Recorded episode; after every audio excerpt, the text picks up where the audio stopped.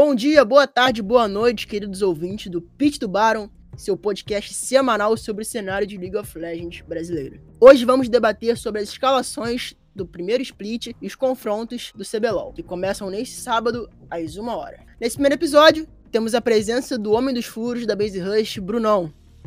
Olá, Caio, olá, ouvintes. Olá pro nosso querido companheiro aqui que vai fazer programa com a gente, que eu não vou revelar ainda. Obrigado pelo convite. É, tamo junto, bora fazer esse programa aí que seja um programa da hora. Também comigo, o homem das análises, Gabriel Podela. Bom dia, boa tarde, boa noite aos ouvintes. E ao meu companheiro Brunão também. Também o grande idealizador do podcast, o Caio. Vamos nessa falar de CBLOL, o primeiro split, que vai pegar fogo.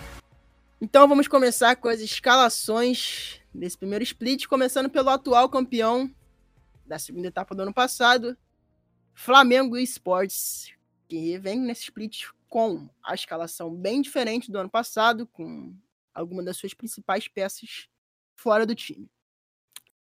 Vert e Wolf serão os top laners dessa escalação do Flamengo, junto com Ast Ranger, os junglers, Aslan e Goku.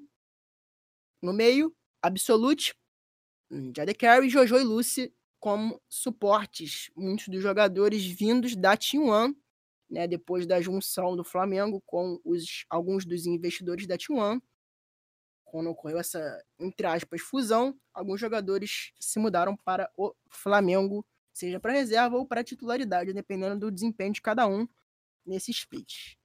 Começar perguntando sobre a opinião do Brunão sobre a escalação do Flamengo. Fala, Brunão.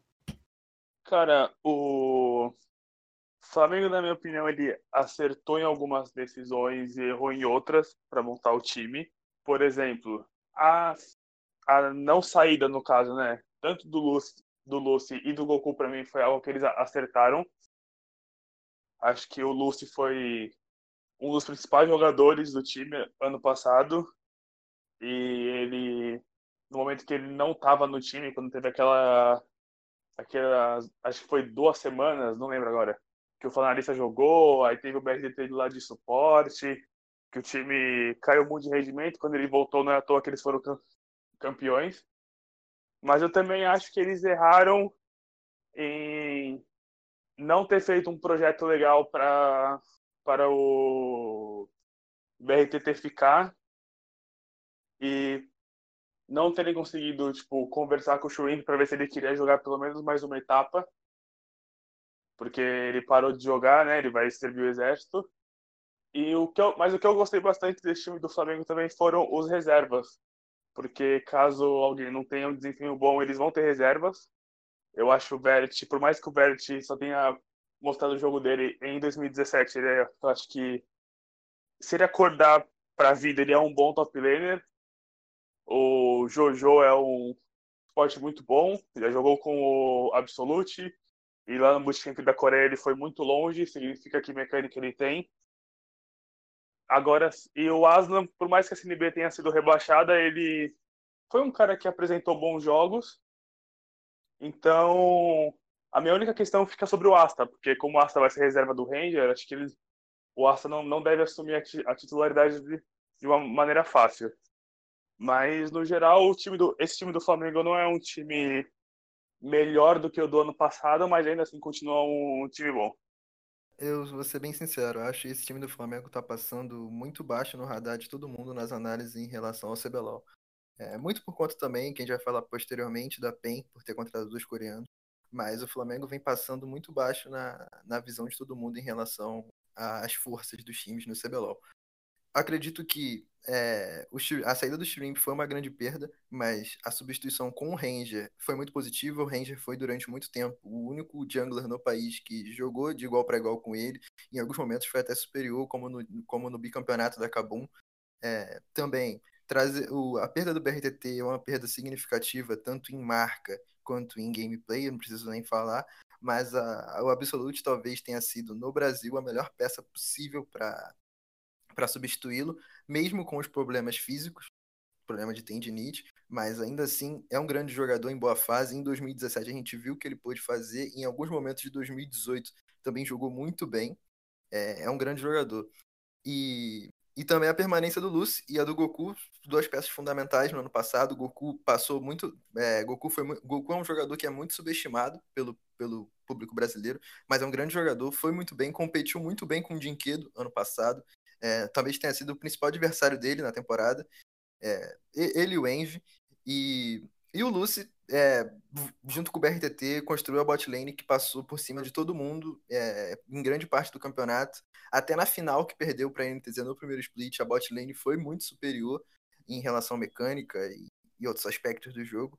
E, e além disso, além, além dos jogadores que estão ali, é, é um elenco de 10 jogadores, né? 10 jogadores não, né? 9, porque o Absolute não tem um reserva.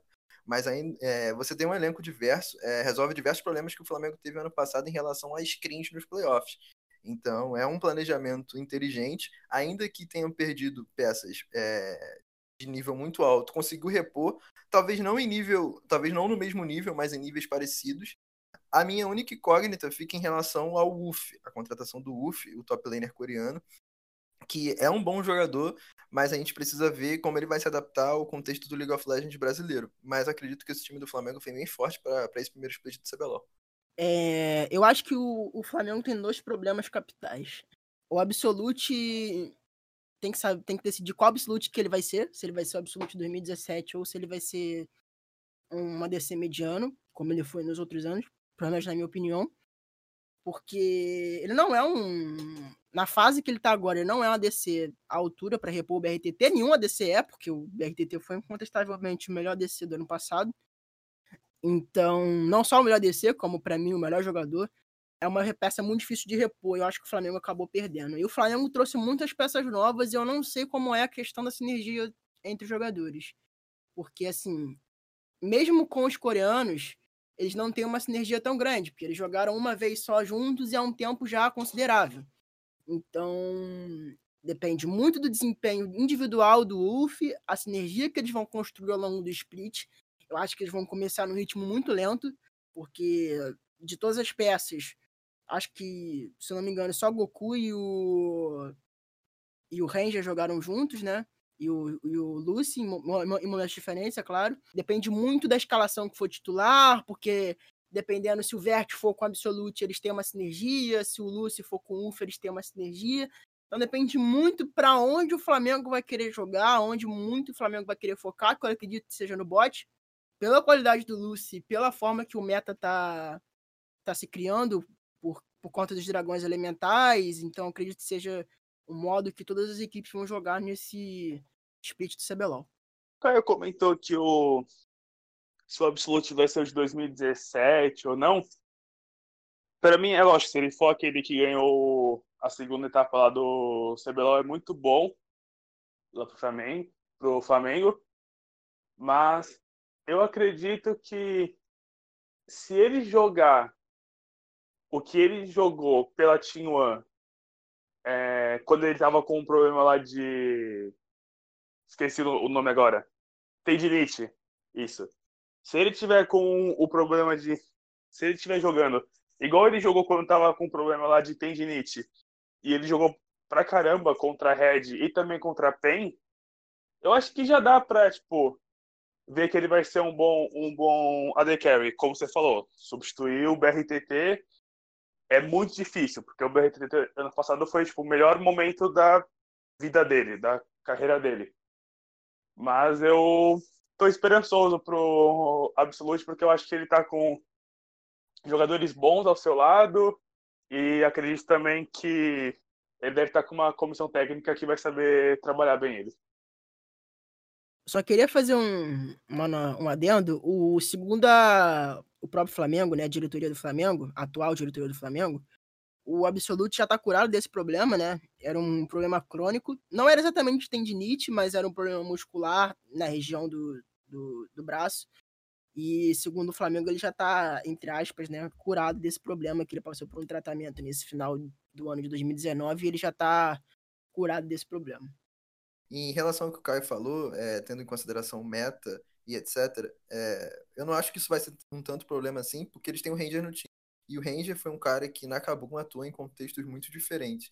Com, com o Titã, por exemplo, ele deu muito atenção ao bot e, e focou naquela região do mapa, do, junto com o Dinquedo, focaram naquela região do mapa. E no split passado com o Wise, ele já jogou de forma completamente diferente, focando a região do topo. Então eu vejo o Ranger como um camaleão, ele consegue jogar em qualquer circunstância, em qualquer contexto do jogo, além de ser o melhor jungler que nós temos no Brasil. Então eu não acho que em relação à, à noção de como a equipe vai jogar, playstyle, etc., isso seja um problema. Talvez seja um problema em relação ao entrosamento, como eu disse, mas em relação a decidir playstyle e, e se adaptar ao meta, não acho que seja tão um problema assim por conta do Ranger. É que o Ranger é um grandíssimo jogador.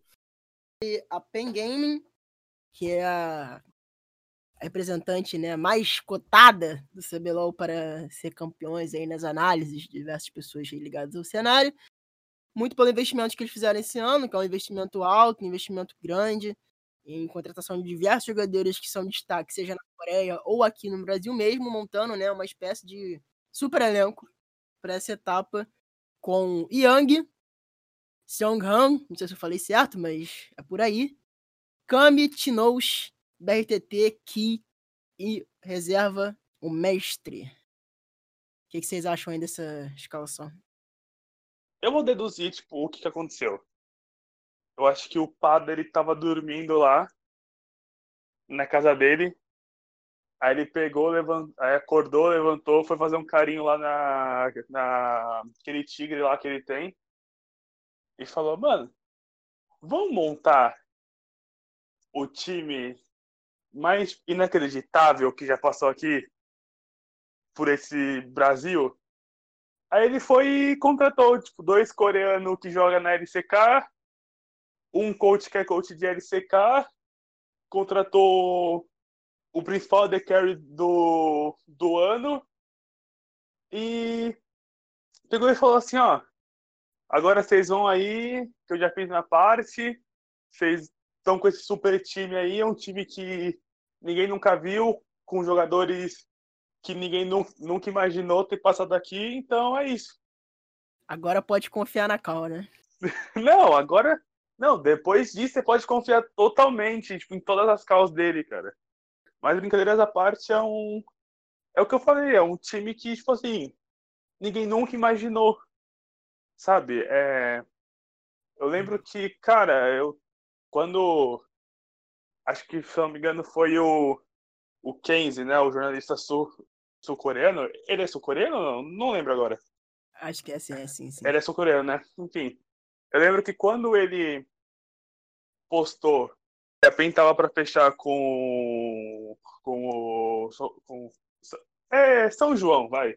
São João, eu fiquei tipo assim, cara, Será mesmo? Não é, não é possível, porque até então a gente sabia que a PEN ia trazer coreanos, só que a gente não, não imaginava que seriam desse porte. Eu, eu tinha assim, eu confesso de primeiro momento, desculpa interromper, mas eu confesso de primeiro momento que achei que era uma conta fake, sabe? Igual aquele Evil Jacob, porque era muito fora do, do, do, nosso, do nosso contexto, que eu arrisco a dizer que são as duas maiores contratações da história de duas maiores impostos da história do CBLOL em questão de, sim, de sim, nível. Sim, sim. Tipo, tipo assim, é... não sei se vocês vão concordar comigo, mas até então, antes da gente ver jogando, tipo, antes da gente ver, tipo, coreano jogando, acho que as duas maiores contratações em questão de nome foi daquela Cade lá de 2015, com o Emperor e com o Daydream.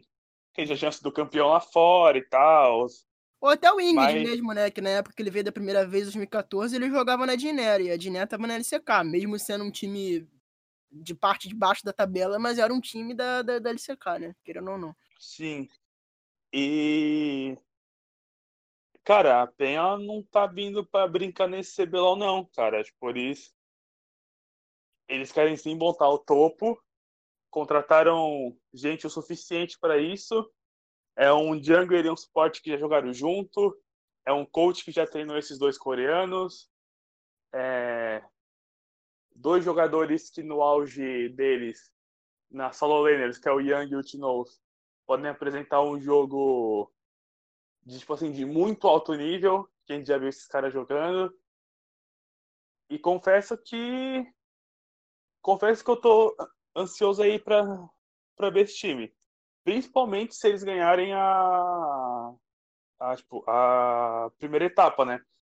Porque esse time aí jogando as competições internacionais da Riot aí pode dar um trabalhinho. É, assim, é, é, se for trazer aquela, aquela, aquela visão de fora, né, de ah, quem venceu a janela de transferência do Brasil? Isso para mim é sem dúvida, não sei se vocês concordam, acredito que sim pelos comentários, que foi a PEN. Sim, a PEN sim. venceu de forma unânime a, a, a, janela, a janela de transferências. É, ainda não entrando falando das line-ups, mas falando da comissão técnica, a contratação do Cheiro, ou Zero, não sei como se pronuncia, é, foi incrível. Um coach que trabalhou com os dois, com, com os dois, Son Juan e Ki, na, em momentos anteriores. Se eu não me engano, foi na Rocks Tigers e na Ever. É, se eu, se eu não estou enganado. Sim, sim. A, a Rocks Tigers, e... sim. O outro time, não lembro qual foi. Acho que foi na Ever, sim. Na, na... Não, na, não era nem Ever, já era Rocks Tigers é, na época era. da EA. Mas enfim, é, trabalharam juntos. Então, eu tenho certeza que, que ele participou do, do scouting dos dois jogadores, participou da recomendação. E só por isso já, já é um ponto positivo. Agora, entrando no line-up, a contratação do BRTT é, é incrível, desde o aspecto de marca, tanto que a PEN produziu um vídeo incrível. É, é, é um outro nível em relação a, a, marcas e a gameplay também. É um grande upgrade de posição, se levar em consideração as, as atuações anteriores do Matsukaze e o ano anterior do BRTT. É uma grande evolução. E a posição de suporte, o que é, é um jogador que é, é era cotado para jogar na LCK. Nesse, nesse primeiro split que vai começar dia 2 de fevereiro, era um cara que era cotado para estar tá jogando na LCK. É um suporte bom, é um bom suporte para nível coreano. E, e, no Brasil tende, na minha visão, se o Lucy já fez o que fez, ele tende a fazer parecido ou muito mais. É, a, expectativa é essa. E o Son Juan, cara, eu tive é, algumas informações de que o Son Juan foi cotado a, a, a, atuar na, na KT, na KT Holster. Ele era um dos junglers cotados a atuar na KT Holster. Então você consegue perceber o nível do cara só, só de ter, de ter essa informação é, na sua frente, sabe? É um time que, com o Young e Tinoz reencontrando um, um, nível, nem um nível no seu auge, mas um bom nível, e com BRTT, BRTT Son Juan que performando o que se esperam deles, é um time que é para passar o é, é que é muito presunçoso falar que é para passar o carreto, mas como o Gruntar tá, na, tá no time de caster do CBLOL, eu vou ter que falar. É um time que é para passar o carreto em todo mundo. Sim, é, não, só para completar, esse time da PEN é o time que é para fazer o que o Flamengo não fez no primeiro split do ano passado, que é terminar tipo 21-0 e ganhar tipo 3-0 as duas séries. A PEN tá vindo pro primeiro split para fazer isso. É, porque eles estão num nível absurdo. E só antes de você falar, Caio, é, acho que até o poder ela pode ajudar, mas entre os, é, acho que entre os caçadores que não tinham time, o Son Juan era o que estava, tipo, era tipo, o mais preferido entre todos. Acho que o poder ela pode, tipo, confirmar isso para mim. Uhum. Porque entre os coreanos que estavam sem contrato lá para jogar de, de jungler, o uhum. Son Juan era o, é, tipo, era o que tava, tipo, mais sendo procurado entre os entre todos que tinham lá. Eu acho que a Ohana Life perdeu muito com a saída do São Juan. Eu acho ele um, um ótimo jungler, até para nível de LCK. Ah, o Caio, Caio. É, pra corrigir, ele não tava na Run Life nesse 2019, ele era reserva na Dindi. Ah, na Dindi, isso. A saída isso. dele na Run Life foi em isso, 2018. Isso, ele atuou, se eu não me engano, duas séries pela isso, Dindi. Uma na Kespa Cup e uma na Tá certo, tá certo. Confundi de, de geral. Então, voltando. É, acho que a Dindi perdeu muito com, com o San Juan saindo, porque. Eu acho que perdeu até não deixando ele na reserva, porque o Pinit não performou bem na, na última LCK. Então, eu até acho estranho ele ficar na reserva, ele não ter jogado só dois jogos, então é, é bem. É bem estranho. Mas, assim, ele, ele e o que a nível de Brasil são uma coisa que a gente nunca viu é a maior, são as duas maiores contratações do, do Brasil. Eu não sei se vocês vão concordar comigo, mas eu arrisco a dizer que das regiões wildcard, é claro que não dá para bater perto do Wolf na, na Supermassive depois de ser campeão do mundo, porque seria ridículo. Mas acho que atrás do depois do Wolf, Seonghan e o Ki são as maiores contratações da, de regiões wildcard. E a PEN, depois que ela subiu pro, pro CBLOL, eu achei que ficou faltando muito isso, porque eu achei que a PEN ia chegar no CBLOL, ia abrir a mala branca e não abriu. Então, acho que eles estavam esperando um momento melhor, não sei em questão financeira do time, mas. Ou só questão de momento mesmo. Mas esse momento deles é o melhor momento da PEN em questão de line-up da história. Eu acho que não, não existe uma line-up da PEN ou uma line-up brasileira que seja, em teoria, melhor do que essa. Eu acho que para chegar no 21-0 que vocês falaram, vai depender muito se o time vai começar a engrenar rápido ou se o time vai engrenar um pouco mais devagar. Porque para mim é só questão de tempo, pelo menos porque assim, playoffs a gente não sabe o que acontece, porque playoffs é impossível de, digitar alguma coisa, mas em questão de fase de grupos, eu acho que para determinar se esse time vai ficar 21-0 ou se esse time vai ficar, sei lá, 18 ou ficar com 18 vitórias, vai depender só do tempo que eles vão começar a engrenar, porque depois que engrenar, ninguém consegue mais vencer, porque o nível já tá muito, muito acima do que qualquer outro time de CBLOL trouxe, pelo menos na minha opinião. É, acho que um bom teste para saber o nível da PEN agora é a primeira semana do time. Né? A, gente, é. a, gente, vai falar posteriormente da, dos confrontos da, da, da, primeira semana, mas a primeira semana da PEN é muito difícil. É Flamengo no primeiro dia, no sábado, e no domingo é. Ah, é no... INTZ, pô, é o, é o campeão brasileiro e o vice-campeão brasileiro. Sim. Sabe? É a prova de choque. E a NTZ que... primeira semana também. E a, a NTZ que manteve a lineup, então vai ser um, um grande jogo. Assim, é, falou sobre o 21-0, eu não acredito no 21-0 no primeiro split, talvez. O primeiro split eu acho bem difícil. No segundo, com, com um contexto mais encaixado, é, todo mundo atuando junto e, e, criando um entrosamento, definindo o playstyle melhor, é, o segundo split vem muito forte para isso. Mas isso aí é assunto para semestre que vem.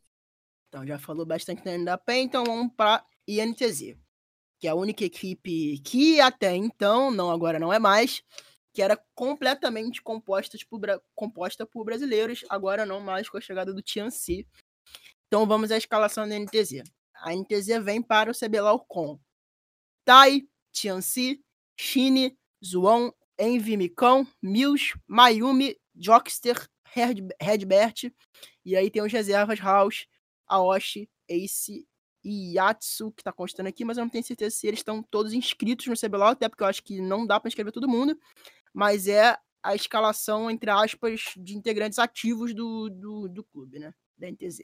Só para falar um pouquinho do, do Tianxi, que chegou com a contratação chinesa, é, o Tianxi jogava na, Ener, é, ó, na RNG, eu confundi RNG com NRG, e, e, sinceramente não impressionou, até porque a RNG, na, no momento que ele atuava, a RNG passava por uma crise de top laners e, e, ele, não, e ele atuou uma série, não atuou lá muito bem e não impressionou a equipe a ponto de, de ser usado na rotação do, dos jogadores de dos jogadores a serem utilizados pela, pela equipe chinesa. É, só para deixar claro quem é o Tianxi, onde ele jogou e pelo que eu fiquei sabendo, ele não vai ele não vai atuar ativamente na INTZ, ele vai ser mais um positional coach do Tai. Para quem não sabe, o positional coach é um coach de posição, como o nome indica, e, e ensina, treina o jogador a atuar em diversos contextos na top lane, seja mecânica, é, estudos de matchup, etc. Achei bem legal que a NTZ manteve os os 10 não os 10, mas os, tá, os, mas os principais jogadores do último split. Sinceramente, não entendi a contratação do, do Jockster. Não acho que o Jockster tá no nível de novo para fazer uma bot lane boa com o Micão. Acho o Redbert e vou mais ainda, acho a Mayumi muito melhor do que ele. Gostei que eles trouxeram o House de volta para disputar posição com o Envy. São dois mid muito bons. E o Tai, se ele ficar jogando em alto nível, é o Tai. Então, dá pra, dá, dá pra montar um time legal. É, teve a contratação do João também, verdade, lembrei agora, o João, que foi outra contratação que eu vou ser bem sincero, eu não, eu não entendi tipo, o motivo. Não acho que o, o João seja a pessoa certa para disputar a posição com o Chine, porque o João, para mim, ele poderia ser titular em uns três, quatro times aí de CBLOL muito fácil, mas enfim, isso aí é coisa dele, é a vida dele, ele sabe o que ele faz de melhor. Mas no geral eu achei, eu achei legal que eles, que eles mantiveram. O Tianxi não sei o que falar, não conheço nada dele. Só sei que ele é chinês, que o cara apareceu aqui do nada. Então, Mas no geral, no geral, acho que o time da NTZ é um time de novo que pode surpreender aí e aparecer em duas finais, tentar ganhar os dois splits, os dois splits de novo. E acho que é isso. A grande força da NTZ é ter mantido a lineup, né? A principal, né? Os principais jogadores. E ter a sincronia de ter o elenco todo brasileiro, de um, de um elenco que já joga junto há um tempo. Então acho que isso é uma coisa que pode contar a favor deles para chegarem aos playoffs e, quem sabe, serem, chegarem a uma final ou serem campeões. É, porque a sinergia é uma coisa que é bastante importante na, dentro do jogo. A Mayumi também, para mim, é uma, é uma grande novidade da NTZ. Ela, para mim, tem muita mecânica, ela, para mim, tem uma, um ótimo potencial de evolução. Claro que ela é uma pessoa nova e tal, tem muito a aprender no competitivo, mas ela tem um grande potencial, na minha visão, como, como suporte para ser até, quem sabe, titular da NTZ. A Mayumi é incrível, cara. O Jack Love é fã da Mayumi. Pra quem não sabe, o Jack Love é o Jack Love, campeão mundial, semifinalista de mundial, várias vezes campeão da LPL. O Jack Love é fã dela. Só, só isso aí já, já coloca as credenciais da menina. A Mayumi, ela tem aí uma grande comunidade de fãs na China, né? Que ela fez um Weibo e quando ela começou a jogar pelo competitivo na Superliga, e o Weibo dela já tem um milhão, dois milhões de seguidores. Então a galera da China tá bem ligada no trabalho dela aqui no Brasil. Vou terminar de falar sobre a Mayumi e vamos ver se ela vai jogar, né? Se ela aparece alguma semana aí para defender a, a, camisa aí da INTZ.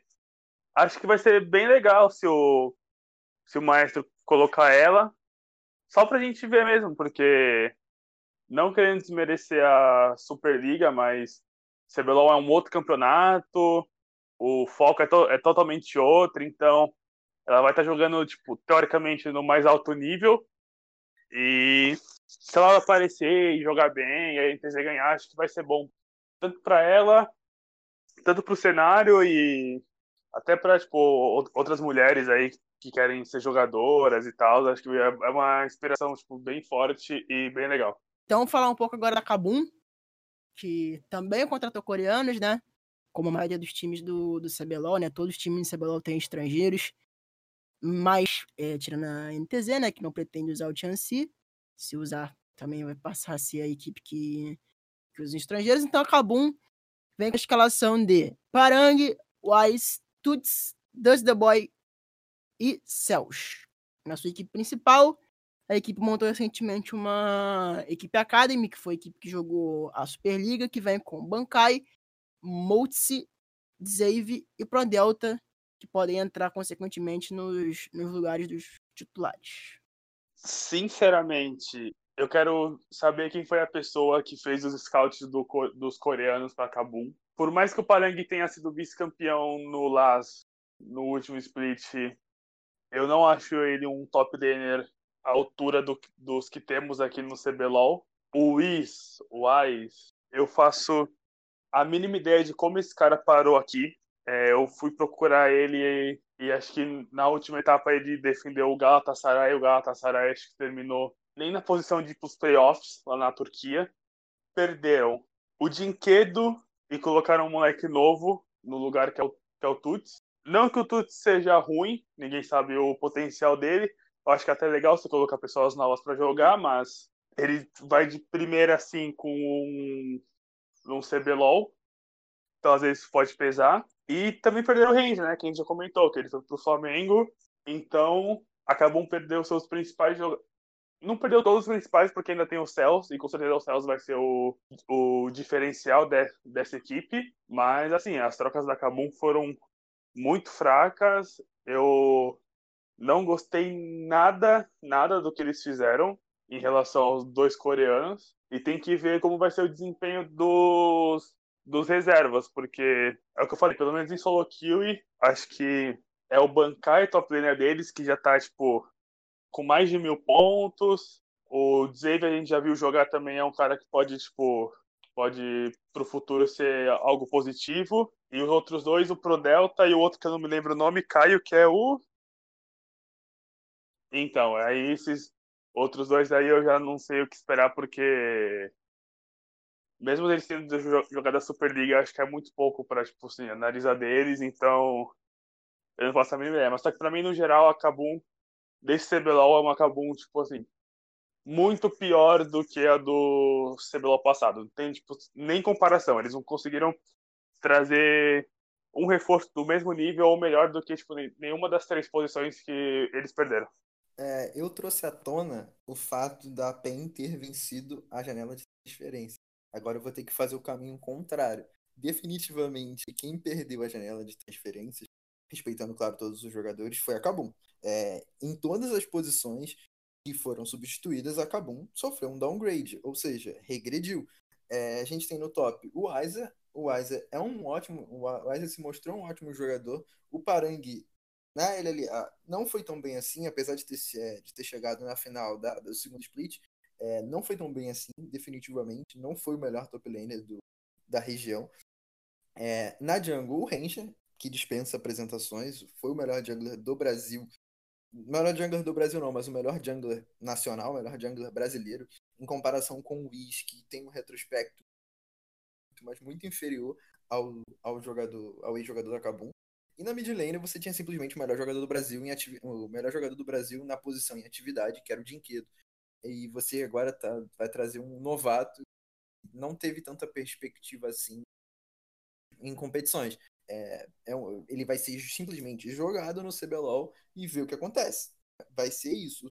Vai entrar no CBLOL e vai ver o que acontece. Não teve um, pelo menos eu não consegui observar o desenvolvimento nele para que ele pudesse chegar no CBLOL e assumir a titularidade. Ele vai assumir a titularidade porque não tinha ninguém pudesse, que, que pudesse substituir o Dinquedo e aí decidiram optar por um garoto. Eu espero que ele seja tão bom, é, espero que ele seja tão bom quanto, ou tenha um nível bom como o do quando o Dinquedo surgiu no OPK, mas é, é simplesmente nessas três posições citadas foi um, um regresso imenso em relação à comparação no split anterior. O ponto positivo foi a manutenção do Céus. O Céus talvez depois do Lucy, tenha sido o melhor suporte brasileiro no, nas temporadas anteriores. Mas ainda assim é muito pouco. Você manteve a bot lane, o Dudes The Boy e o Cells, que era uma boa bot lane. O Dudes The Boy, é, eu sou um cara que sou.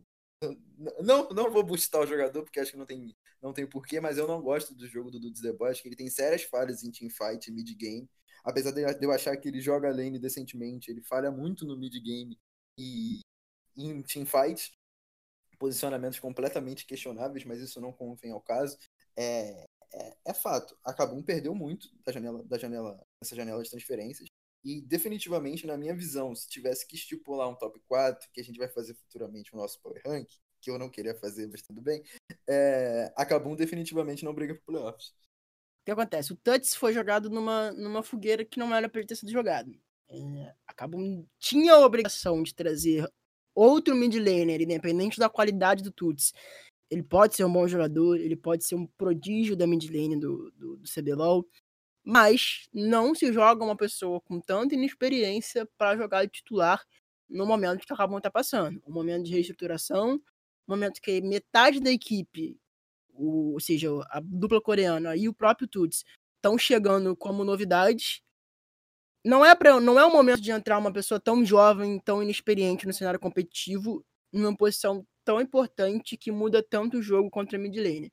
Assim, para mim eu acho que o psicológico dele vai pesar muito no, no, na forma que ele vai desempenhar o próprio jogo e como a Kabum no geral vai desempenhar o próprio jogo. Eu acho que a Kabum teve muitos erros nessa jornada de diferença e para mim não ter não ter chegado um, um, um mid laner com experiência foi o maior erro que skill touch dividisse experiência com, com outro mid, mesmo que ele fosse mecanicamente inferior, mas que tivesse uma experiência maior, seria uma decisão mais acertada na minha visão do que ter jogado ele na titularidade sozinho, sem ninguém para dar essa ajuda a ele como jogador. Eu acho que é um erro, maior erro da Kabum, além do erro de ter trago dois coreanos que para mim são realmente questionáveis, principalmente o Whis. E não só isso, eu. Só que eu esqueci de comentar, mas a comissão técnica deles também é uma comissão técnica muito nova. E não tem pessoas, tipo assim, de nome. Não, não que um coach precisa ter um nome para ser bom, mas a gente nunca viu o trabalho deles, sabe? Então, a gente não sabe como que eles estão lidando com, como os coaches estão lidando com coreanos, é, como eles estão tipo lidando com a equipe, é, como que é o jeito deles de trabalhar, se eles já trabalharam em alguma outra equipe, algum outro time, não, a gente não tem informação nenhuma, a gente só sabe que são pessoas novas que estão lá e vão tentar dar tipo o máximo do seu trabalho para ver se acabam dar certo ou sei lá tentar não fazer tipo um tipo um fracasso igual foi aquela Red lá de 2018 que caiu com com o Sky e com o Chaser. Temos como um dos times que subiu, né, o campeão do circuito desafiante do ano passado, a Prodigy Esports, que agora é a PRG, que era a PRG, agora é a Prodigy, que conta com a escalação, manteve-se a escalação do, do circuito desafiante, que foi FNB, Yamp, Aloned, Garo e Woz. O que, que vocês acham dessa escalação e o que, que vocês têm como pretensão para a PRG nesse CBLOL? Gostei bastante deles terem ficado com com que com 80% do time, é, 80% do, do de, desse time. Mesmo ele perdendo o House, eu acho que o pode ser uma adição boa. Sinceramente, conheço pouco dele. Não sei, tipo, o que ele desempenhou no, no LAS, né? Acho que ele jogou. É o Latam. Tem que ver como vai desempenhar o Garo e o Oz, que eles fizeram um bootcamp lá na, lá na Coreia. E acho que isso deve ter deve ter melhorado eles em questão de mecânica. Até devem ter aprendido alguma coisa, tipo, jogando solo kill lá. O Yamp é o Yamp, é um jungler bom, é um jungler que, cai, que encaixou muito bem nesse time da Pro Game. E se ele for jogar o que ele sabe, ele pode ficar entre os top junglers da do Brasil. E o FNB é um monstro. O FNB é o, deve ser um dos principais tops que a gente tem aqui. Então eu acho que eu acho que pode dar bom. Eu acho que pode dar bom sim. O Kalec está se mostrando um ótimo coach. O, tem que ver como vai trabalhar o Alox agora, né? Que eles adicionaram o Alox.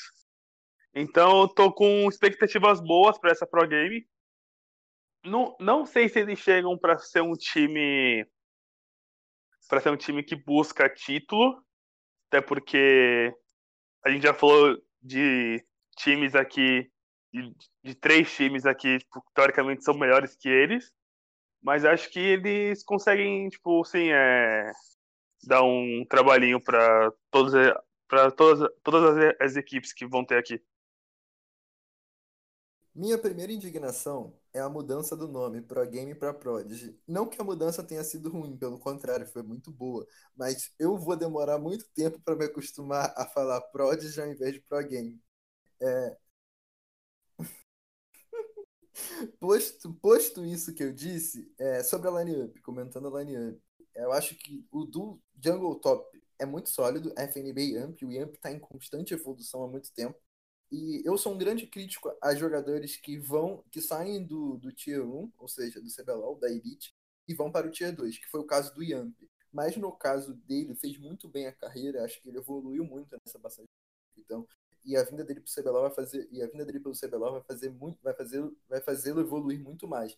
O FNB é craque. Até na, na primeira passagem dele na Pro Game, de verdade, né? ele jogou o primeiro split do ano passado na Pro Game, ele foi o melhor jogador daquela equipe. Então, ainda assim, então um jogador é uma joia do nosso cenário, muito bom, muito bom jogador. A minha incógnita é, fica em relação ao Aloned. O Aloned mudou de posição, ele atuou como top laner no último split na, na LLA, é, na, na Furious Gaming, que caiu nas quartas de final. É, que tinha o Bivoy, inclusive, o Bivoy foi para Misfits. É, era um bom time, era um, era um time que funcionava muito bem. E agora ele tá na mid lane e as apresentações dele na Superliga foram convincentes. Ele foi muito, foi muito bem. Não, não esperava que ele fosse tão bem assim. Só que é o que o Brunão falou anteriormente. É outro nível de, é outro nível de competição. Superliga e CBLOL. Então a gente tem que ver, tem que ver como a Loned vai atuar no, na elite do League of Legends brasileiro. Acho que a, o principal ponto, ponto negativo, fraco, eu não gosto de falar ponto fraco, porque parece que a gente está depreciando o jogador. Mas se tivesse que apontar um ponto fraco, um ponto da, desse time, é o Garo. É, o Garo tem uma Champion Pool muito, muito, muito grande. É, joga, muito grande não, mas tem uma Champion Pool, é, como é que eu vou falar? Exótica joga de Misfits, joga de Z, Misfits, joga de Miss Fortune, joga de Z. Só que. E ele tem uma fanbase muito grande, né? Os fãs. Mas é, é o principal. É a principal incógnita desse time. Acho que o Oz, o Oz é um, evoluiu, evoluiu é, das últimas das últimas participações dele no, das últimas participações dele no CBLOL até hoje. Acho que ele se tornou um jogador muito maior do que ele era. Só que o Garo é a principal incógnita. Acho que se tivesse que apontar um ponto fraco desse time é o Garo. E espero que o Kalec continue fazendo um bom trabalho com essa equipe, porque eu acho que tem tudo para disputar a quarta, quinta, a quarta posição ali no playoff. Com, com, com, outros times, talvez com. Deixa eu ver, com a, com a NTZ não, a, entre Redemption, Vivo Cade, Fúria e PRG tá tudo aberto. Acho que vai ser interessante ver essa disputa pela quarta vaga. É, eu concordo com a opinião do Brunão, que ele falou exatamente o que eu penso sobre a Prodigy, que é a equipe que vem para dar trabalho. Então, assim, eles podem facilmente conseguir o quarto lugar, eles têm potencial para isso, depende muito como eles vão desempenhar dentro do Rift. Mas é uma escalação que eles mantiveram a essência da, da, da equipe campeã. Tem para mim o melhor top laner desse, desse split. Na minha visão, ele é o melhor top laner. O que ele demonstrou no jogo, no circuito desafiante, foi um negócio absurdo. Ele colocou, entre aspas, né, o time nas costas junto com o Yamp e carregou todos os jogos. Então, o desempenho dele é monstruoso. Então, acho que a Prodigy tem uma, um potencial muito grande para esse primeiro split do CBLOL, mas depende muito né, de como eles vão desempenhar dentro do próprio Rift. Então, falar um pouco da próxima equipe, que é a Redemption. A Redemption fez algumas alterações na sua lineup, na maioria das suas posições, e vem para o CBLOL com Niu, Balkan, coreano, Cephis, reserva, também na jungle, Crastiel, Patrick, também coreano, e Boca Júnior. Patrick era um coreano que estava há muito tempo sem jogar o, o, League of Legends, né, profissionalmente.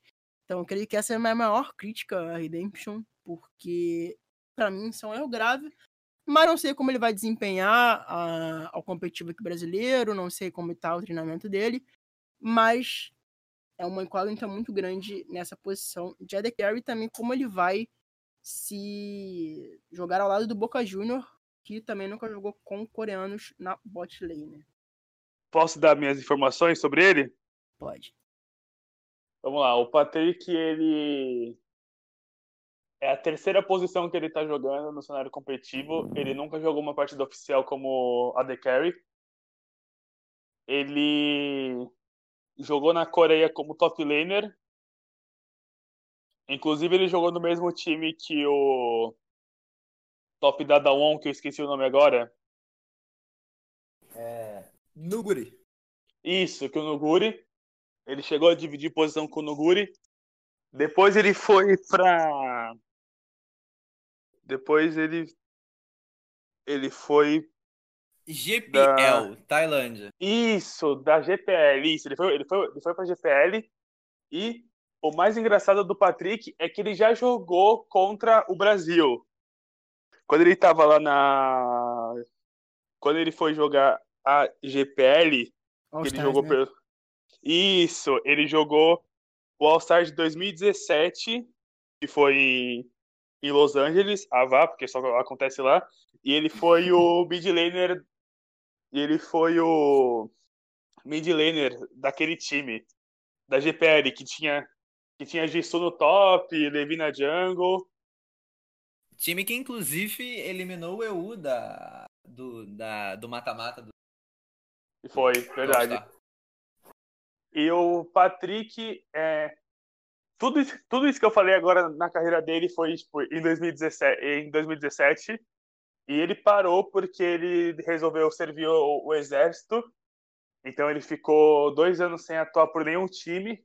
Mas a informação que me passaram foi que durante esses dois anos ele conseguiu manter a conta dele Challenger, jogando de AD Carry, é, podendo jogar LoL apenas 4 horas por dia. Então foi isso que chamou a atenção do pessoal da Redemption, porque se o cara joga tipo 4 horas de LoL por dia e consegue manter a conta dele no Challenger, significa que ele deve ser bom. Então acho que foi isso que a Redemption deve ter curtido nele. O Balkan, sinceramente, Ô, ô, ele apareceu. É, só, só deixa eu adicionar uma informação aqui. É, você disse que ele não atuou como AD Carry. Ele atuou como AD Carry na competição que dá a vaga para a Caspa Cup, a competição amadora que dá a vaga para a Caspa Cup. E ele ficou em terceiro lugar, a equipe ficou em terceiro lugar. E ele atuou como AD Carry nessa. Foi a equipe de. É porque esse torneio classificatório para a Caspa Cup é um torneio que é, cada, cada time tem o nome de um estado ou de uma cidade, eu não sei exatamente. E ele atuou Aham. pela, pela equipe do pela equipe de Gyeonggi-nan, Gyeonggi-nan, e ele ficou em terceiro lugar, ganhou de 2 a 0 na partida. Terceiro então lugar. tá aí, ó. Uma informação que eu não tinha. O Balcão eu não sei muito o que esperar dele, porque por mais que ele tenha sido campeão pela Bombers, ele se mostrou um jogador que até entende, tipo, ele sabe o que ele tá fazendo, mas é um jogador que eu não acompanhei muito, então eu não posso falar, tipo, se ele é realmente, tipo assim, fora dos padrões, ou se ele é um cara que. Ele é um cara que certamente ele vai é, adicionar ao time. Deve passar, tipo, as experiências dele de outras regiões, de campeonatos é, internacionais. Mas o que eu queria, de, é, tipo, falar dessa Redemption foi a contratação do Von para a comissão técnica. O Von é um técnico muito bom, não foi o principal técnico brasileiro no ano passado, porque o maestro acho que chegou a ser superior a ele, mas o Von se mostrou um, um, um, um ótimo técnico, deve estar acrescentando muito nesse time. Ele é um cara que tem experiência de mundial, de bootcamp, já trabalhou com coreanos, deve ter sido ele que deve ter feito o scout desses coreanos para Redemption. Então, entre todos os times que tem coreanos, é o Flamengo, a PEN, a Kabum, eu acho que o time da Redemption não, não é tão ruim quanto o da Kabum, não é tão bom quanto o do Flamengo e o da PEN, mas é um time que pode sim, tipo, incomodar, pode, tipo, apresentar um, um jogo muito bom e pode surpreender. Tipo, eu não, eu, não falaria que eles podem ser tipo, campeões, mas tipo, se eles, por exemplo, chegarem num- numa final assim, eu não me, eu não me sur- surpreenderia, sabe? É, relacionado aos importes, são, por incrível que pareça, eu gosto, do, eu gostei do que a Redemption propôs aqui. O Balkan foi campeão no primeiro split do ano passado pela na time da Order, que tinha um grandíssimo FBI, é, hoje é a The Carry titular da, da Golden Guard, quando vem um caso, aquele time da OP, aquele time da Bombers era muito bom, e muito por conta dele. Acho que os dois principais jogadores daquele time eram o Balkan e o, e o FBI, e era um time muito forte. Talvez tenha sido o melhor time que a OPL já mandou para um profissional. E muito por conta dele e pelo que ele desempenhou na, naquela equipe. É, eu acho, eu gosto realmente do Balkan, é, pelo que ele apresentou na OPL. E o Patrick, cara, é, você falar de AD Carry é sempre algo confuso, porque AD Carry é muito baseado na mecânica. A gente viu, por exemplo, chamado Luca acabando com todo mundo e chegando numa final de mundial tendo nunca atuado na posição, sabe? E, e pelo que a gente sabe do Patrick, o Patrick, o Patrick é, ele é um cara que se manteve em posições altíssimas na fila dos coreanos. E ele era um bom jogador na mid lane, naquele, naquele, naquele All-Stars, pelo que eu me lembro, eu não lembro mais, mas me lembro o suficiente. Ele era um bom, ele era, era um bom jogador, não era estrela, a estrela era obviamente o Leve, que aflorado pelo cenário internacional, ainda mais era o melhor jogador daquele mas ele era desempen- desempenhava relativamente. Então eu, eu gosto realmente do que a Rede tentou propor aqui.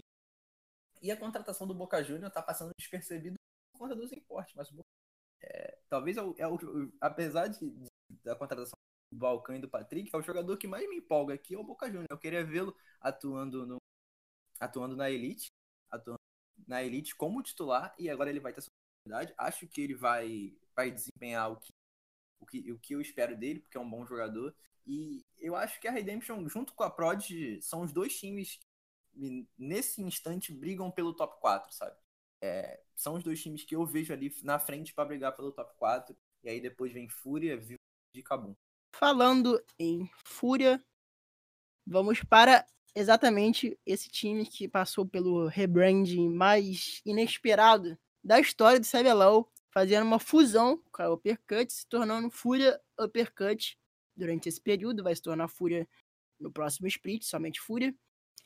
E conta com a escalação antiga da, da Uppercut, que conta com Fitz, adicionou o jovem Tirim para a equipe de para ser reserva, né? Minerva e Ting também na reserva. N e Alternative e Damage, ou seja, sendo a única alteração a saída do Lake Chase para a entrada do Minerva e a adição de dois jovens talentos Tirim e Sting. O que vocês esperam dessa equipe para o CBLOL 2020? Tirando a saída, eu acho que tirando a saída do próprio Minerva pro a entrada do lado São João, eu acho que a mudança na Fúria foi, tipo, uma das melhores. Eu acho que o Minerva ele é muito mais caçador do que o do que o Lechase. O eles manterem o Alternative também. Acho que é foi algo muito bom. Eu gostei do que o Alternative apresentou aqui, tipo, pra, pra gente. Eu também gostei da contratação do, do Tarin, Tari, Tirin, Tari, enfim, para top laner, porque eu acho que ele é um top laner melhor do que o Fitz, eu acho que ele é um revelação aí do nosso cenário. Espero estar certo, espero que ele apresente um bom jogo. E queria, eu queria falar também sobre a, a sinergia, né? O do Minerva e N, que deve estar tá muito bom para a Fúria, porque eles são amigos fora do jogo, são amigos dentro de jogo agora. Então, foi um time que não mexeu muito, foi um time que não mudou e foi um time que trouxe um, tipo, um jogador na posição que era a mais carente deles. Então, acho que a acho que a Fúria acertou sim em ter acho que a Fúria acertou sim ter, ter feito todas essas poucas mudanças, né? Tem também a saída do Rafa P para a entrada do Pirox, que eu acho que foi é, elas por elas. Não acho que o Rafa P vai fazer tanta falta assim para para esse time. Não acho que o Pirox vai trazer algo tipo é, fora do padrão para eles. É, a gente falou da INTZ ter, ter como principal trunfo é, no campeonato a permanência da lineup. E a Fúria também, até certo ponto, com Minerva pelo The Chase, até certo ponto promoveu a manutenção da line-up, Fits, N, Alternative e Damage. É, a diferença para a NTZ é que esses quatro definitivamente não são tão bons quanto os, os quatro da mesma posição da NTZ. É, me incomoda muito o Fitz. Eu, não, eu definitivamente acho o gameplay do Fitz muito, muito fraco no CBLOL. É, ele é um jogador que, cara, ele promove as situações onde ele consegue perder a lane no matchup bom e consegue perder a lane no matchup ruim. Para ele é lose-lose situation. Eu não queria falar isso, mas eu, eu tive que falar. É, ah, o Fitz é, definitivamente não tem. Ele até tem nível, mas o nível dele em relação aos outros top laners do CBLOL é muito baixo. O N, talvez o N e o Damage sejam os dois principais da, da permanência, são os dois jogadores que mais me encantam. O Damage é um grande suporte é, me, me, surpreendeu muito no ano passado. E o N, é, o ano dele com a, na época, IDM, né? Na época IDM, é, foi um bom ano. Ele ainda não repetiu as atuações daquele momento, mas a gente é, espera que ele repita aquelas atuações. Sobre a atuação do Minerva, o Bruno falou que o Minerva é mais caçador que o Late Chase. Eu concordo até a segunda página. Porque o Minerva, o CBLOL do Minerva no ano passado foi. No ano passado, é, no ano passado, no anterior foi completamente inconstante e inconsistente, como ele também se apresentou assim na, na própria Pro Game, né? Ele se apresentou como um jogador inconstante que fazia bons jogos e outros jogos ruins e não conseguia, não conseguia impactar como ele impactava em jogos anteriores e, e o time fica, você conseguia observar que o time ficava dependendo dele, que se ele não atuasse, o time atuasse bem, tivesse uma boa apresentação, time ia depender dele e, e não ia conseguir vencer a partida. Espero que ele não tenha esses problemas na, na Fúria, mas me parece um time muito inconsistente e é esperar para ver o que vai acontecer dentro do Rift, porque falar na teoria assim é, é complicado, mas é um time, me parece um time muito inconsistente e que eu não consigo almejar tanto tanto, tanto bom futuro assim para a união desses cinco, sabe? Então vamos falar agora do último time, a Cade, que subiu através da, da série de promoção para o CBLOL e conta com a escalação que também manteve, é, trouxe, né? Manteve não, trouxe a equipe para o CBLOL, que é Robô, Grell e Caos na reserva, Nosferos, Klaus e Professor. O que, que vocês acham dessa lineup da Vivo Cage? É, mais um time aí que manteve 80% dos jogadores. Trocou apenas o Mumus pelo robô. E acho que a troca até vale a pena. O, por mais que o Mumus tenha apresentado um bom jogo no circuito desafiante passado, Acho que o robô agrega esse time a experiência que ele teve com o Flamengo, de tudo que ele passou, tanto no primeiro e segundo split. É, tô curioso para saber como estão os jogadores pós, é, pós bootcamp. É, se não me engano, acho que os quatro jogadores da Cade fizeram, né? O Grell, o Nosferios, o professor e o Klaus. E também tô curioso é, de novo, acho que já é o terceiro time, terceiro time que eu falo isso na comissão técnica, porque o antigo coach deles, que eu esqueci o nome dele agora, vocês podem me lembrar? Claro. Isso, ele saiu do time e no lugar trouxeram o Turtle e o Belzy, se eu não estou enganado, acho que foram esses dois. Isso. E quero ver tipo, o que, que eles estão trabalhando de diferente com do que o antigo coach, o é, Crown. E tô curioso para ver o que, que esse time da Cade vai apresentar. Confesso que tô com expectativas não muito altas. Não acho que esse time da Cade é um time que não não acho que é um time que vá, tipo assim, muito longe no campeonato. Sinceramente, acho que é um time para brigar por quinta barra sexta colocação. Mas também é o que eu, é, que eu, que eu, que eu acabei de falar. Mas também não acho que é um time que brigue para cair. Acho que eles têm jogadores individuais muito bons. Tanto o Grell, que é um cara que puxa a responsabilidade em momentos como o teamfight. Nosferos é um cara que eu tô muito ansioso para ver jogando CBLOL. É um cara que tá tentando buscar esse espaço aí há muito tempo. E também tô curioso para ver de vez como vai ser a botlane Klaus e Professor, porque é, da última vez que eles estavam juntos tinha todo aquele negócio da Cade lá, do, da Cade sem o Revolta, com o Laba, que foi rebaixado. E quero ver como eles vão se. Como vai, como vai ser o, o tipo de jogo deles. É, para quem quiser ser um pouco mais alternativo e acompanhar mais atento alguma perspectiva do CBLOL, acho muito válido olhar, olhar com bons olhos para a dupla, pra dupla Grell e Nosferos. O Grell se mostrou muito criativo no circuito desafiante, é, fazendo, fazendo pathings diferentes, sendo bem agressivo, é, se, se pondo bem nas teamfights. E o Nosferos é um cara que está no, cenário, tá, tá no cenário, em tiers anterior, inferiores no cenário há um tempo. E a Vivo Cade, a Vivo quando foi rebaixada, apostou nele e é um jogador que se desenvolveu muito bem. E eu, eu quero ver, eu quero vê-lo atuando contra grandes mid laner como Goku, Envy, Tim. Infelizmente ele não vai ter como atuar como, com, contra o Jinquedo, mas é, é uma dupla muito interessante de assistir e, e que vai ser interessante para um funcionamento. Agora, acho que o, o Brunão, eu vou ter que, eu discordo um pouco do Brunão, quando ele falou que a perda do Mumuz pode ser até boa. Eu não acho, acho que a perda do Mumuz é muito grande, até por conta do playstyle. O Mumuz tem um playstyle bem diferente do robô. O Mumuz era um cara que demolia a rota dele, ganhava a rota dele e, e dominava. Já o robô, ele é um weak side, um cara que joga no lado fraco e é um cara que joga no lado fraco do mapa, tem características diferentes e a equipe vai ter que se adaptar a isso para exercer o seu novo playstyle ou, ou continuar fazendo o que fazia anteriormente. É, é, é parar para ver, mas eu acho o o Nosferos uma boa dupla para se olhar com bons olhos ao, ao, decorrer do campeonato, que o desenvolvimento deles é, é algo, é algo para ficar de olho.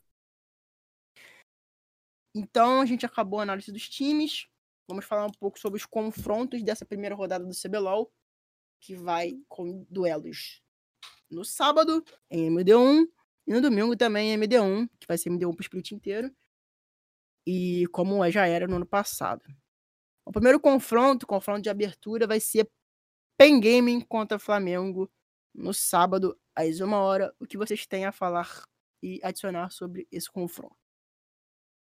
Ah, é o jogo do dia, né? Abertura logo, Wright colocou logo para pegar 500 mil pessoas assistindo. Mas vai ser bom para ver também, para ditar como tá o nível dos times, né? Porque se o primeiro jogo já é teoricamente entre os dois times mais fortes, se for um jogo ruim, a, a, gente já pode começar a falar aí, rapaziada, azedou, o CBLOL vai estar tá feio, mas também é aquela coisa, é a primeira semana, o time não tá. O, tipo, é a primeira experiência deles jogando junto, então tem muita coisa para acontecer ainda. Mas eu tô bem ansioso, né? Principalmente para ver o novo confronto aí, né? Entre Ranger e São Juan. Ver também o BRTT jogando contra o Lucy, que é ver qual suporte vai desempenhar um bom jogo, se é o Ki ou se é o Lucy. Mas principalmente eu quero ver o confronto da mid laner, que se tudo o que deve, tudo o que tudo indica deve ser Goku e Tinoz. A não ser que o Kami já apareça de titular aí na primeira rodada e surpreenda todo mundo. Mas vai ser um jogo bom, cara. Eu espero, eu, eu espero, né, que seja, seja um jogo bom, que seja um jogo legal de se assistir e que mostre um bom nível entre os dois times. É, eu tenho na minha cabeça que a primeira e a segunda semana não decidem nada sobre os times, mas ter PEN Flamengo na primeira semana é algo muito grande e representa muito para para esse CBLOL. É, eu, não, eu vou ter que discordar um pouco do Bruno, onde ele fala que o CBLOL vai ser. Se esse primeiro jogo for ruim, o CBLOL vai ser ruim. Não acho, até porque é, tem muita coisa mudou no jogo, desde é, áreas, é, desde que é, relação de prioridades dentro do jogo, como é, tempo, janelas de tempo, tudo mudou muito. Então, é, essa primeira semana acho que a gente tem que dar uma colher de chá para as equipes e atentar mais a, a, ao playstyle, ao estilo de jogo, como, como as equipes vão funcionar e, e, e, se isso vai se manter ao decorrer do split. Acho que PEN Flamengo é uma boa abertura e tem tudo para ser, tem tudo para estrear bem esse, esse CBLOL. Qual é o palpite de vocês pro confronto? Difícil. Oi, isso aí de... eu não tava esperando, não, hein, cara? que isso? Pegou de surpresa, pegou de surpresa. Só um palpite, pô. Um palpite para cada confronto. Sem, sem responsabilidade. Empate. Empate? Em MD1. em MD1. MD1. Eu Cara... vou dar o meu, eu vou dar o meu, vou dar o meu logo. Sem... Não vou me explicar, só vou falar. Pen Game. Não, não precisa explicar, só falar. É, eu vou na Pen também. Segundo confronto do dia, temos Pro Gaming e Vivo Cage na segunda, no segundo duelo. O que, que vocês têm para falar sobre este duelo? Cara, para mim esse duelo de primeira ele o já duelo é. Circuito, o duelo do circuito desafiante, né? Vale deixar sim, claro. Sim, que... sim, a, a final do último circuitão. E eu acho, eu acho que esse jogo, tipo, é um jogo interessante para caso de decisão de tabela já, mas como assim? Eu acho que a PRG e a Cade podem ser times que vão brigar por ficar em, na, a, acho que até tipo às vezes na mesma posição, seja em quinto, sexto, e quem ganhar esse confronto já vai ter tipo uma vantagem que dependendo do que do que estiver no campeonato já vai obrigar a equipe a vencer eles tipo nos outros dois jogos.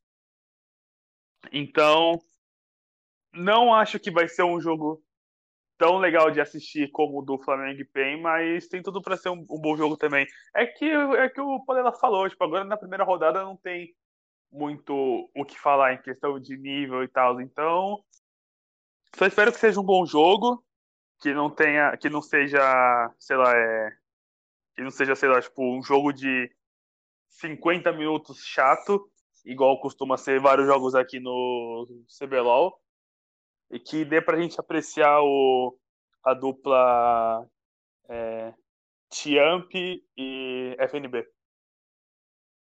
É, eu acho que esse jogo tem muita mística em volta, pode não parecer, mas tem, porque é a edição da final do circuito desafiante e também é o um encontro de latinos americanos. É, todos nós somos latino-americanos, é óbvio, mas quando eu falo latinos é de gente, é argentinos e enfim, vocês entenderam? Pessoas, pessoas que falam língua espanhola. Assim, é, no continente americano. É, Grell e Aloned. Então acho que vai ser interessante ver isso aí. E, cara, é um jogo que, apesar do meta estar tá sendo ditado, a gente está vendo na LPL, né, que foi a primeira liga mesmo que começou, o jogo está sendo ditado muito pela parte de baixo e como os times controlam a, as regiões do Rio, né, a área de dragão, principalmente a área de dragão. Só que esse jogo, na minha visão, vai ser muito decidido nas, nas solo lanes. Tipo assim, eu tenho na minha cabeça que esse jogo vai ser muito decidido nas solo lanes, nos confrontos entre FNB e, e Robô e é, Nosferos e, e Aloned. Acho que quem sair melhor nesse confronto com os seus junglers articulando por ali vai, vai, vai, vai ter a melhor e vai sair vencedor na partida. É por aí a chave da vitória. E eu já vou, dar, vou antecipar meu palpite logo, para o Caio não precisar perguntar. Eu vou de PRG. Eu vou de Prodigy também. Terceiro confronto do dia, teremos INTZ e Redemption. O que, vocês esperam para esse confronto? Ah, deixa eu falar meus dois palpites que eu esqueci de falar dos outros dois confrontos. Para mim, da PEN e Prodigy. Minha abordagem sobre esse jogo vai ser a seguinte: sem Mayumi, sem hype. Brincadeiras à parte, é... acho que, cara, eu, eu, eu tô simpatizando, por incrível que pareça, eu tô simpatizando com essa Redemption. Acho que o Balcão e o Patrick são. Eu quero muito ver como os dois vão desempenhar, principalmente o Patrick, que, que não joga um jogo profissional de League of Legends há muito tempo, porque o torneio que eu citei anteriormente era um torneio amador, que dava vaga para Caspa Cup, um torneio profissional. É... Enfim, eu quero ver como isso vai, como, como o funcionamento vai acontecer. E eu acho, não sei se a NTZ vai usar o Micão ou o Mills, ou o Mills não tá escrito. Acho que o Mills não tá escrito, não, né, Caio? Que... O Mills acho que tá sim. Acho que ele tá, tá sim, né? inclusive né? tava sendo cotado para entrar no lugar do Micão nesse. O Micão, inclusive, falou no Twitter dele, não sei se foi o Micão ou se foi o, o Lucas. Mas eu vi um deles falando que o Micão, o Mills estava bem melhor do que o Micão nos treinos. Que, então, interessante, interessante. Porque o Mills, o Mills é um cara conhecido por, por, ser, por ser um cara um weak side, quando, quando ele joga, a equipe tende a se voltar mais para atuar em volta do Tai, atuar em volta do, forçar o 2 v no mid com Envy Chine. Então é, é ver o que vai acontecer. Mas eu quero muito ver o Patrick jogar. Eu tô, tô eu, apesar de, de não ter muita, muitas informações sobre ele profissionalmente, acho que o desempenho dele em solo kill é, é, muito, é muito animador. É muito animador. Eu sim, é, sim, é isso que eu ia falar. Tipo, pra quem não, não teve a oportunidade ainda, depois dá uma procurada em, em Twitter e tal, porque eu não lembro agora certo o link da stream dele. Então, dá uma procurada e assiste, porque pelo que ele tá mostrando em solo kill, ele parece. Ele, ele. Não, ele não parece. Ele tem uma mecânica muito boa, mas em questão de conhecimento de jogo, como que tá o nível dele em relação às outras, outras DKs, a gente vai ver lá na hora mesmo.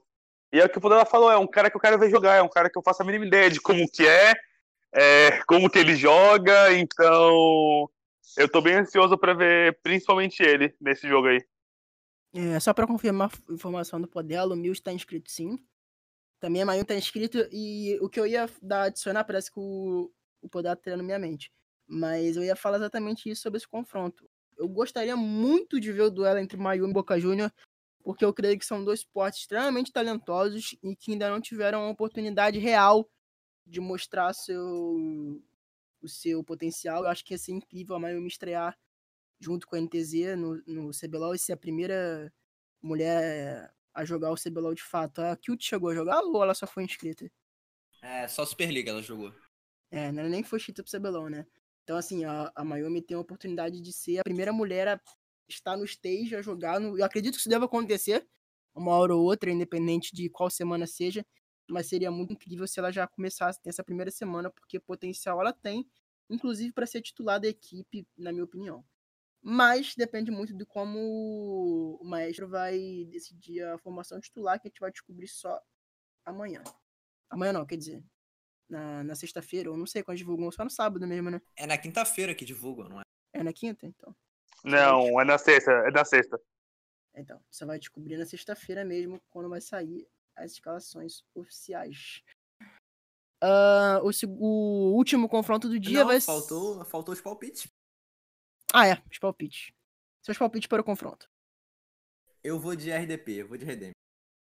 Cara, em respeito aos meus amigos gaúchos, e principalmente dois, duas pessoas que eu gosto pra caramba, que é o Yasser Sapag e o Raposo da Redemption, por, pelo motivo de eu ser muito amigo deles, eu vou apostar na INTZ. Eu vou de Redemption porque só pra dar. Porque eu tô fechado com o Patrick. O Patrick jogou com o Leve, jogou com o Jisoo, eu tô hypado, Patrick. É, o meu palpite vai ser na, na NTZ mesmo. Eu acho que NTZ com essa flexibilidade que tem de jogadores, pelo fato de ser a primeira, primeira semana e pelo fato de ter essa escalação enorme, acho que eles têm uma flexibilidade muito grande de, de mostrar coisas novas logo na, na estreia. Eu, eu creio que a Redemption não tenha como muito ler. Espero, pode, espero que seja um grande confronto, mas eu acho que vai dar NTZ.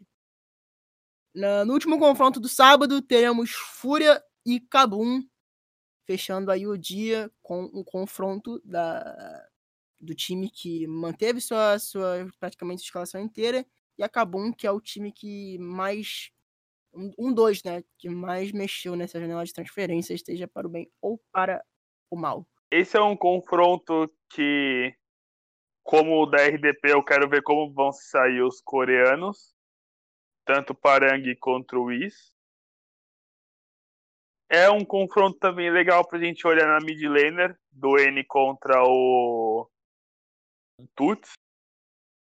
E do lado da Fúria eu quero ver também como que vai ficar o como que vai ficar o, 2, o 2v2 é, do N do N do N com o Minerva. Acho que entre os jogos do dia esse deve ser o que o que o pessoal deve estar tá menos empolgado. Então, sinceramente, eu não sei o que esperar desse jogo. Acho que é um jogo mais para ver como vão se desempenhar certos jogadores do que um confronto tipo, ah, que tal time é melhor, tal time sei lá, pode ganhar nisso. Acho que vai ser um confronto só pra. É aquele confronto tipo, pra terminar o dia mesmo, sabe? Tipo, a gente já viu bastante jogo bom, aí vai ter Fúria e Cabum aqui agora. É assim, na minha opinião, eu acho que esse confronto vai se decidir muito na sinergia. Porque a Kabum, quando engrenar, vai demorar é, a engrenar. Creio que não sei qual semana vai ser, mas vai demorar. Então eu creio que, já antecipando meu palpite, a sinergia vai pesar muito, muito para esse confronto e a Fúria vai levar essa estreia. E vocês? É, vou de, eu vou de Fúria também. Fúria vence. Sinceramente, não sei o que esperar, mas eu acho que eu vou de Fúria também.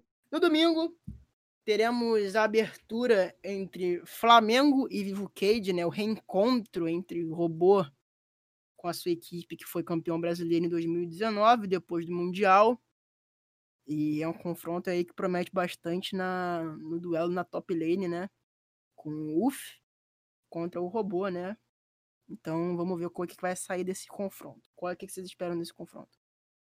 acho que vai dar Flamengo. O Flamengo é um time muito superior a Cade, tanto em posições como em provavelmente em jogo apresentado. Não acho que deve ser um jogo difícil para o Flamengo. Então acho que vai dar Flamengo aí bem tranquilamente. Pelo que foi dito publicamente, a Vivo Cage está indo bem em screens. O que isso significa? Nada, porque é, screens são contextos completamente diferentes. É, os times treinam e agem de forma diferente naquele jogo do que no jogo valendo realmente, o jogo profissional. Mas é bom saber que eles estão indo bem na screen. Espero que seja um bom jogo, mas o Flamengo é muito favorito. E a gente falou do PEN Flamengo e, e não falou do UF. Né? A gente falou muito pouco do UF também na, na apresentação do time. Eu quero ver como ele vai desempenhar. É, agora na Vivo Cage, contra a Vivo Cage e, e o confronto contra o robô. É, acho que vai ser um embate de, de, características diferentes e eu acho que, que tem tudo para ser um confronto, para ser olhado com, com um pouco de atenção, especificamente na rota do topo. E o Flamengo, o Flamengo favorito vence. E vamos para o segundo confronto do dia, que será entre Prodigy e Fúria. O que, que vocês esperam desse confronto? Uh, uma prod bem melhor do que a Fúria. Eu apostei vitória nos dois, né? Sim, no, no dia anterior. Não, não. Foi? Foi, foi, foi, foi, foi, foi, foi, verdade. Então eu acho que. Eu acho que vai dar Prod, porque acho que no conjunto a Prod deve, tipo, ter um time melhor do que a. do que a Fúria. E acho que esse, esse jogo, principalmente, vai ser um jogo onde eles devem focar no top visto que o top deve ser a pior laner da Fúria e deve ser a melhor da Proj, então não me, não me surpreenderia se fosse um jogo onde o, o FNB, sei lá, é, terminasse com KDA perfeito. Já palpitando logo, vou de Prod. Acho que esse é o jogo perfeito para dupla Tiamp e FNB Shy é, mandarem jogar, fazerem ótimo, uma ótima apresentação. Em geral é isso. A não no conjunto, né? Porque muda. Só mudaram uma posição de dois times. Conta da mudança do. de estar se em uma língua diferente, acho que o conjunto, o conjunto de funcionamento da Fúria de sinergia é melhor. Só que acha a Prod um time mais, mais é, mecanicamente, individualmente com as peças preparado que a Fúria. Então acho que a Prod vem, vem para ser. vem para vencer esse duelo aí. É, eu também compartilho da mesma opinião, né? Eu acho que a Prod vence esse confronto, principalmente pela força que eles têm na top lane do FNB contra, contra o Fitz. Então acho que o Minerva vai precisar dar muita prioridade a esse top, senão vai ser um snowball absurdo. Terceiro confronto do dia. Vamos com o de RDP contra a Kabum. O que, que vocês esperam desse confronto? Acho que a Redemption deve ganhar, não sei se com facilidade, mas acho que deve ganhar sim. Acabou, vai ser muito ruim, porque eles vão sair da primeira semana 0-2, mediante aos meus votos. E deve ser um jogo que acho que, como eu falei que no jogo passado eles vão focar no top, acho que nesse eles devem focar no bot, porque eu acredito que o Patrick e o Boca Junior seja uma bot lane melhor do que o Dudes The Boy e o Cells. É só deixar o Neil se virando contra o Parang lá e que o restante o Crashel deve por mais que o Crashel não seja um ótimo mid laner, ele deve estar, ele deve ser melhor que o Tuts nesse momento. E o Patrick e o Boca Juniors, e o Patrick no caso é melhor do que o Dirt, mas como o AD Carry faz uma diferença enorme na bot lane, então eles devem ganhar, ganhar, ganhar esse jogo aí.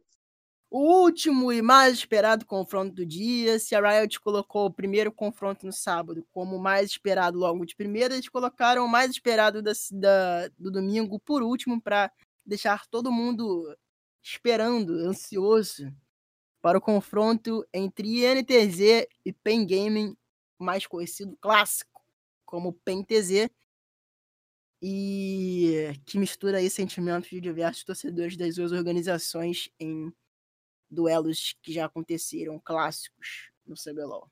Eu acredito que vá da PEN, a PEN tá com um time muito melhor que o da NTZ.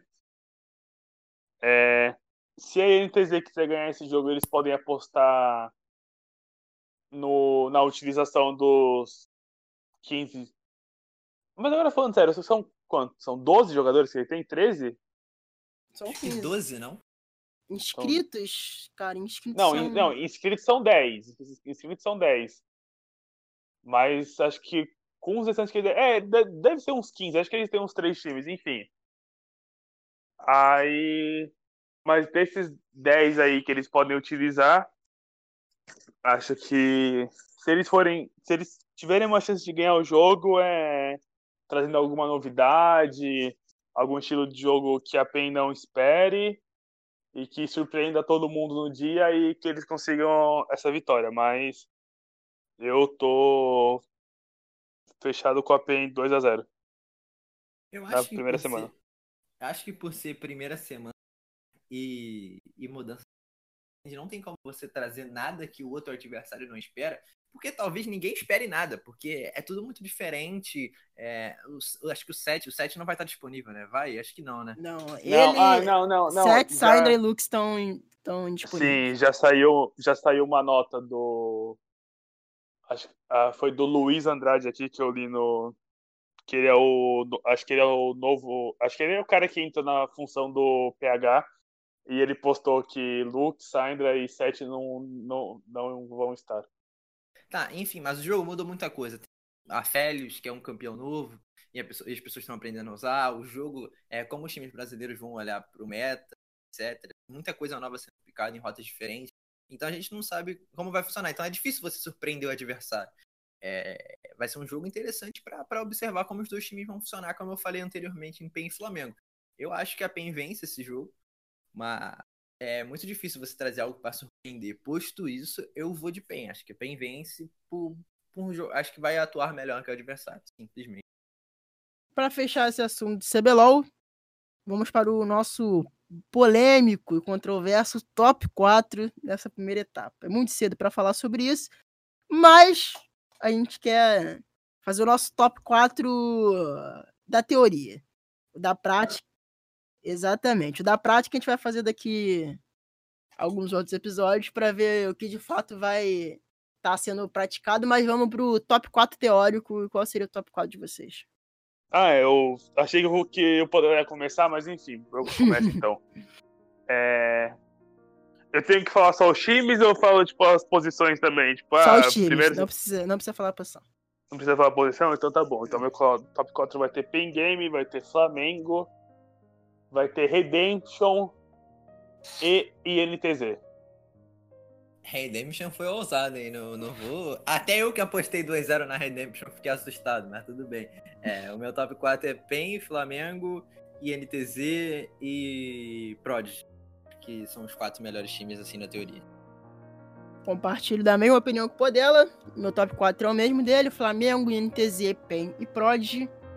Vamos ver como vai ser a ordem dos, dos, dos, dos times e se realmente vai ser esse top 4, né? Porque ninguém sabe Ah, mas vocês foram safe demais, pô. acontecer. Não, mas é a minha, minha prediction. Não dá pra fazer bold prediction também porque tá muito aberto.